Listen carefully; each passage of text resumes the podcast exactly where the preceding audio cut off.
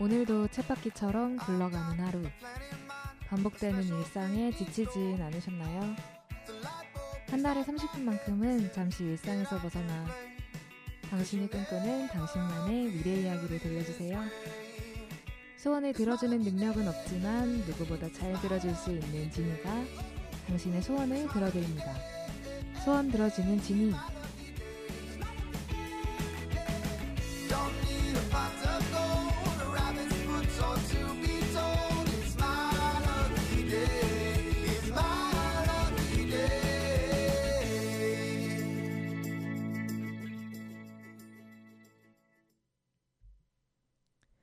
청취자 여러분, 안녕하세요. 지니입니다. 한 달 동안 잘 지내셨나요? 네.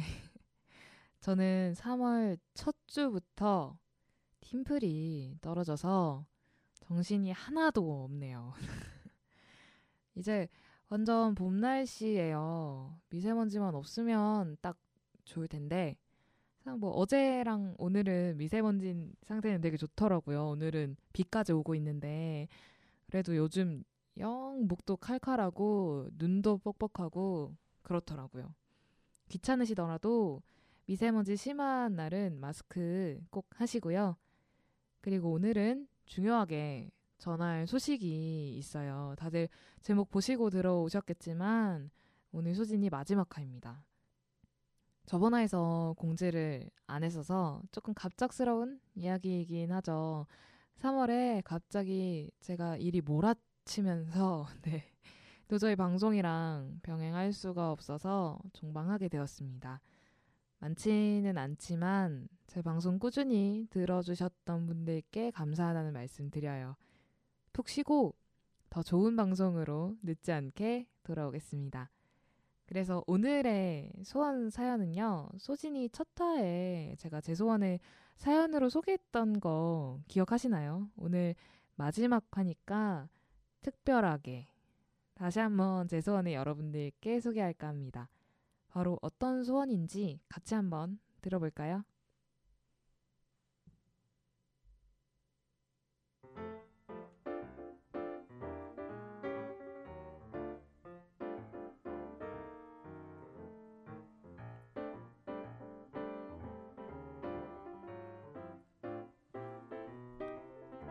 청취자 지니 여러분, 별이 쏟아질 것 같은 하늘을 보고 싶은 소원 말고도 저한테는 소원이 하나 더 있어요. 저는 제가 원하는 집을 지어서 사는 게 꿈입니다. 저는 집에 대한 로망이 좀 많은 편이에요. 제 공간을 제가 생각하고 꾸며서 가져보고 싶다는 생각이 어려서부터 있었습니다. 좀 비현실적인 꿈이긴 하죠. 전 또 도시에서 아예 멀어진 집은 싫거든요. 서울에서 내가 지은 집에서 산다라는 게 꿈 같은 이야기이긴 하지만 제 큰 소원 중에 하나입니다. 아, 아파트가 싫은 건 아니에요. 아파트 쾌적하고 편하고 사실 주택보다 신경 써야 하는 점도 적고요. 그래도 그래도 전제 집에서 살고 싶어요. 계기는 중학교 시절 방학 때 할 게 없어서 TV 채널을 계속 돌리고 있다가 우연히 일본 교양 예능을 하나 보게 되었어요. 오래돼가지고 이름은 이제 기억이 잘 안 나는데 아무튼 거기서 자기 집을 설계하고 직접 디자인해서 지은 사람들을 찾아가서 리포트하는 방송이 있었어요. 그 프로그램에서 나온 분들이 생활도 정말 즐거워 보이고 집도 다들 개성이 넘치고 사는 모습이 너무 좋아 보이더라고요. 제가 말 그대로 그 프로그램에 꽂혀서 방학 내내 열심히 시청하다가 저도 제 집을 가져보자 라는 꿈을 가지게 되었습니다. 돈도 돈이고 땅도 땅이고 어려운 꿈이긴 하지만 꼭 이룰 수 있게 응원해주세요.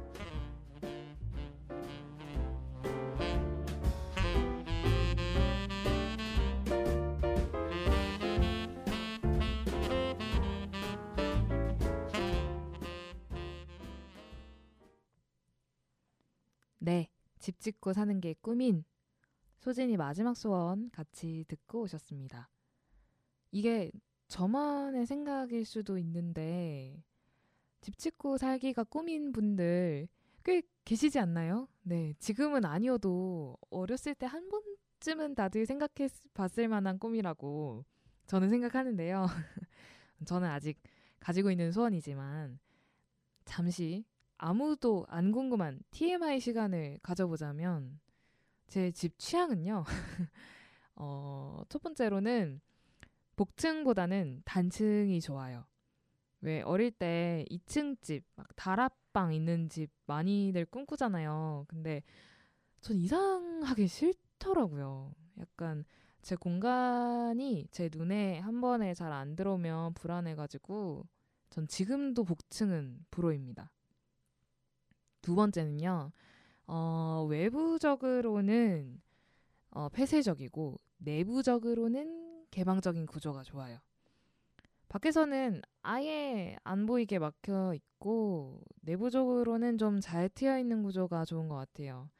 집이 한 번에 눈에 잘 들어온다는 점에서는 아까랑 비슷한 맥락인데요. 음, 약간 왜 중국 사원 같은 스타일의 집을 선호합니다. 네. 약간 미음자 모양 집이겠네요. 세 번째로는 집은 크지 않은 편이 좋은 것 같아요. 보통 주택들이 규모가 좀 큰 편이죠. 일반적으로도 그렇게 생각하게 되는데, 저는 관리도 귀찮고 적당한 사이즈가 좋아요. 집 앞 정원이나 여러 가지 것들도 그렇게 크지 않은 사이즈가 좋은 것 같습니다. 듣고 계시는 분들도 가지고 계시는 집 취향이 분명 있을 거라고 생각하는데요. 어떤 취향을 가지고 계신지, 저와 비슷한지, 다른지 댓글 남겨주세요. 이렇게 여러 가지 조건들을 가지고 우리가 집을 지으려고 하지만 현실적으로는 이런 조건들을 다 맞춰서 짓기는 힘들잖아요. 저는 건축에 대해서는 잘 모르는 사람이니까 음, 저도 예전까지는 마냥 좀 꿈 같은 집을 바라기만 했었는데요. 이런 제 생각을 좀 바꿔준 책이 있습니다. 오늘은 다른 정보 공유 말고 이 책을 소개해 드릴게요.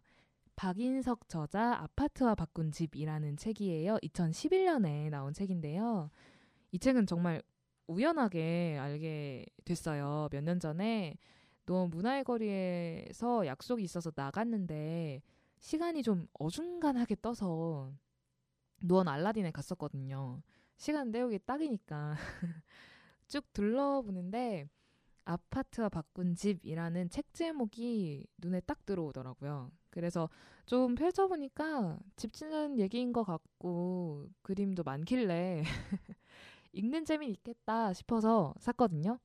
읽어보니까 꽤 도움이 많이 되더라고요. 음, 건축학과라고 알고 있는데 건축학과 교수님 두 분이 서울 아파트에 사시다가 주택으로 옮기기로 결정하고 건축 전문가나 업체랑 의견 조율부터 부지 찾고 집 짓고 계획도 수정하고 막 이런 일련의 과정이 전부 담겨 있는 책이에요. 듣기만 하면 지루할 것 같지만 굉장히 리얼하게 그 과정이 담겨 있어서 읽는 재미가 확실히 있었어요.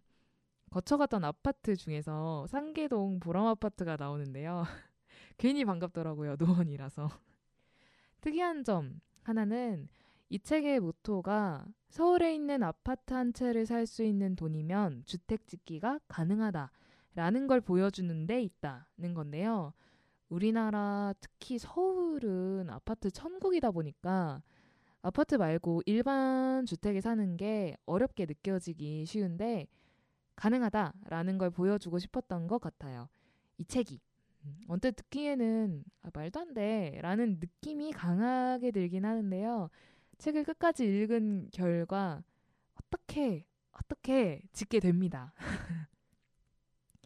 2011년도에 지어진 책이니까 지금 아마 아파트 한 채로 집 짓기는 조금 더 어려워졌겠죠. 그럼에도 불구하고 제가 이 책을 추천하는 이유는 막연하게 집 짓기 꿈을 가지고 있던 저 같은 분들이 집 짓기에 현실적인 눈을 키우기에 좋기 때문이에요. 대부분 집 짓기 로망의 조건들이라 하면 실현이 어려운 경우가 많죠. 뭐 예를 들어서 통유리창 같은 예산 제약이 없는 분들이야 뭐 상관 없겠지만 한정된 예산을 가지고 집을 지어야 하는 경우에는 통유리창 같은 로망을 실현시키려면 단가가 너무 올라가거나 다른 조건들이랑 병행시키기가 어렵더라고요. 이제 타협할 조건은 타협하면서 어떻게 제일 원하는 형태의 집을 만들 수 있는지 그 과정이 자세하게 나와 있어서 저도 포기할 건 포기하고 우선순위를 좀 정하기가 쉬워지더라고요. 그런 의미에서 저처럼 집 짓기 소원이 있으신 분들은 이 책 가볍게 한번 보시기를 추천해드립니다. 이렇게 마지막 소원 이야기까지 함께 해봤습니다. 여기서 끝나냐고요? 아닙니다. 마지막 방송 이렇게 끝내기는 좀 아쉬우니까 지금까지 분량이 너무 짧거나 이러저러한 이유로 소개하지 못했던 소원들을 짧게 얘기하고 공유해볼까 해요. 먼저 제일 많았던 소원은 개강 밀어주세요. 학교 폭파시켜주세요. 누가 제 얘기하는 것 같네요. 개강한 대학생들 마음 대변해주는 소원이었는데요. 제가 소원을 묻는 제 친구들, 지인들이 대학생들이 많다 보니까 제일 많이 돌아오는 답변이 이것들이었습니다. 다음으로 많았던 소원은요. 집 사주세요. 자매품으로는 차 사주세요가 있습니다. 프로그램 이름이 소원 들어주는 진이라고 하자마자 반사적으로 제일 많이 들었던 소원 중에 하나입니다. 11일, 이번 달 11일에 올라온 노원 라이크 유 제가 DJ로 나왔던 편 보시면 아시겠지만 게스트 분들이 끊임없이 저에게 반포자의 70평형을 요구하시는데 저한테 집 사달라고 하시는 분들이 왜 이렇게 많은 걸까요? 다음으로는요. 아무리 많이 먹어도 살 안 찌고 싶어요. 많은 분들이 공감하실 거라고 생각합니다. 이 소원도 많이 얘기해 주셨어요. 아, 이제 다음부터는 방송을 하고 싶었는데 아깝게 못 나간 소원들. 첫 번째는요. 나중에 통일이 되면 남북한 러시아 있는 횡단 열차에 타보고 싶어요. 라는 소원이 있었어요. 유럽 여행 다녀왔을 때 시베리아 횡단 열차를 탄 적이 있던 분의 소원이었는데요. 그딱 그때 소원 얘기를 들으니까 저도 아, 그 정도인가? 횡단 열차 타보고 싶다 이런 생각이 들더라고요. 뭐 아직 유럽이나 러시아 여행 가본 적이 없어서 기회는 없었지만 시베리아 횡단 열차를 타보고 쉽게 만들었던 소원이었습니다. 언젠가 정말 통일이 되는 그날이 오면 횡단 열차가 생긴 날도 올까요? 소원 이루시기를 바랍니다. 두 번째는요. 집 없이 캠핑카로 전국을 돌아다니면서 살고 싶어요. 라는 소원이 있었어요. 제가 아는 분들 중에 제일 개성 있고 자유로운 분이 주신 소원이에요. 방금 소개한 제 사연이랑은 완전 정반대 얘기긴 하지만 로맨틱하지 않나요? 네, 듣자마자 아, 매력적인 소원이다. 라고 생각했었습니다. 세 번째는요. 외국 친구들이 한국에 오면 머물 수 있게 제 집을 게스트하우스처럼 꾸미고 싶어요.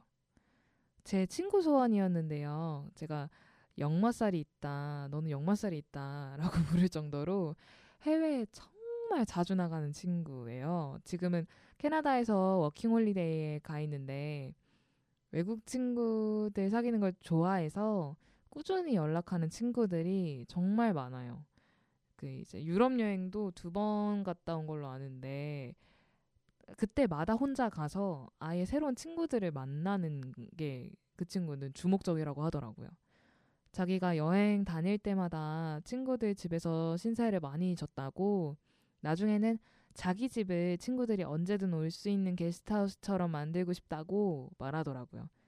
네, 이 친구라면 충분히 하고도 남을 거라고 생각합니다. 이렇게 소진이에서 사연 소개가 되지 못했던 미공개 소원들까지 알아봤습니다.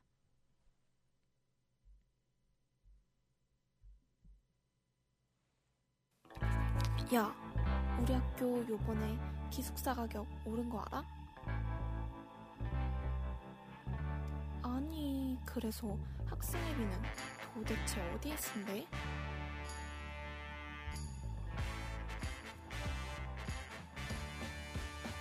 이런 이야기 많이 들어보셨죠? 일상 속에 숨어 있는 많은 대학 문제들. 그래서 모였습니다. 대학생들이 직접 말하는 대학 문제. 대학 썰전.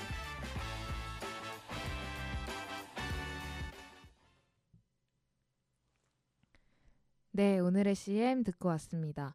한번 나온 적이 있었던 대학 설전의 CM인데요. 이번 달부터 방송을 쉬는 프로그램들이 많아서 꿋꿋하게 방송을 이어가고 있는 대학설전 CM을 가져왔습니다. 대학설전 이제 팟빵에서도 들을 수 있는 거 아시죠? 개인적으로는 팟빵 서비스 시작한 이후로 아주 좋은 상승세를 타고 있는 방송이다 라고 생각합니다. 여러분들 대학생들이 모두 다 아는 그 유명한 잡지에도 인터뷰 요청이 들어온 프로그램이죠. 노원 그리고 전국 대학생들 맞춤 방송 대학설전에도 많은 관심 가져주세요.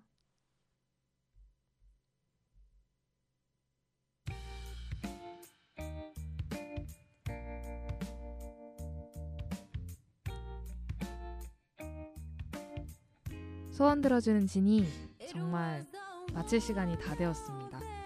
제가 첫 방이 작년 9월 14일이었는데요. 오늘이 3월 15일이네요.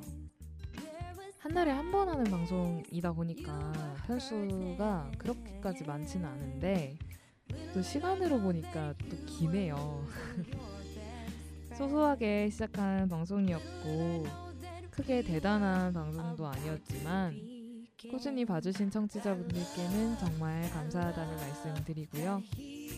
방송 quality가 마음에 안 드는 날도 많았지만 지연이나 결방 없이 방송 종방하는 것에 소소하게 만족해보려고요. 저는 너무 늦지 않게 또 다른 방송으로 찾아뵙겠습니다. 다들 좋은 꿈 꾸세요. 안녕.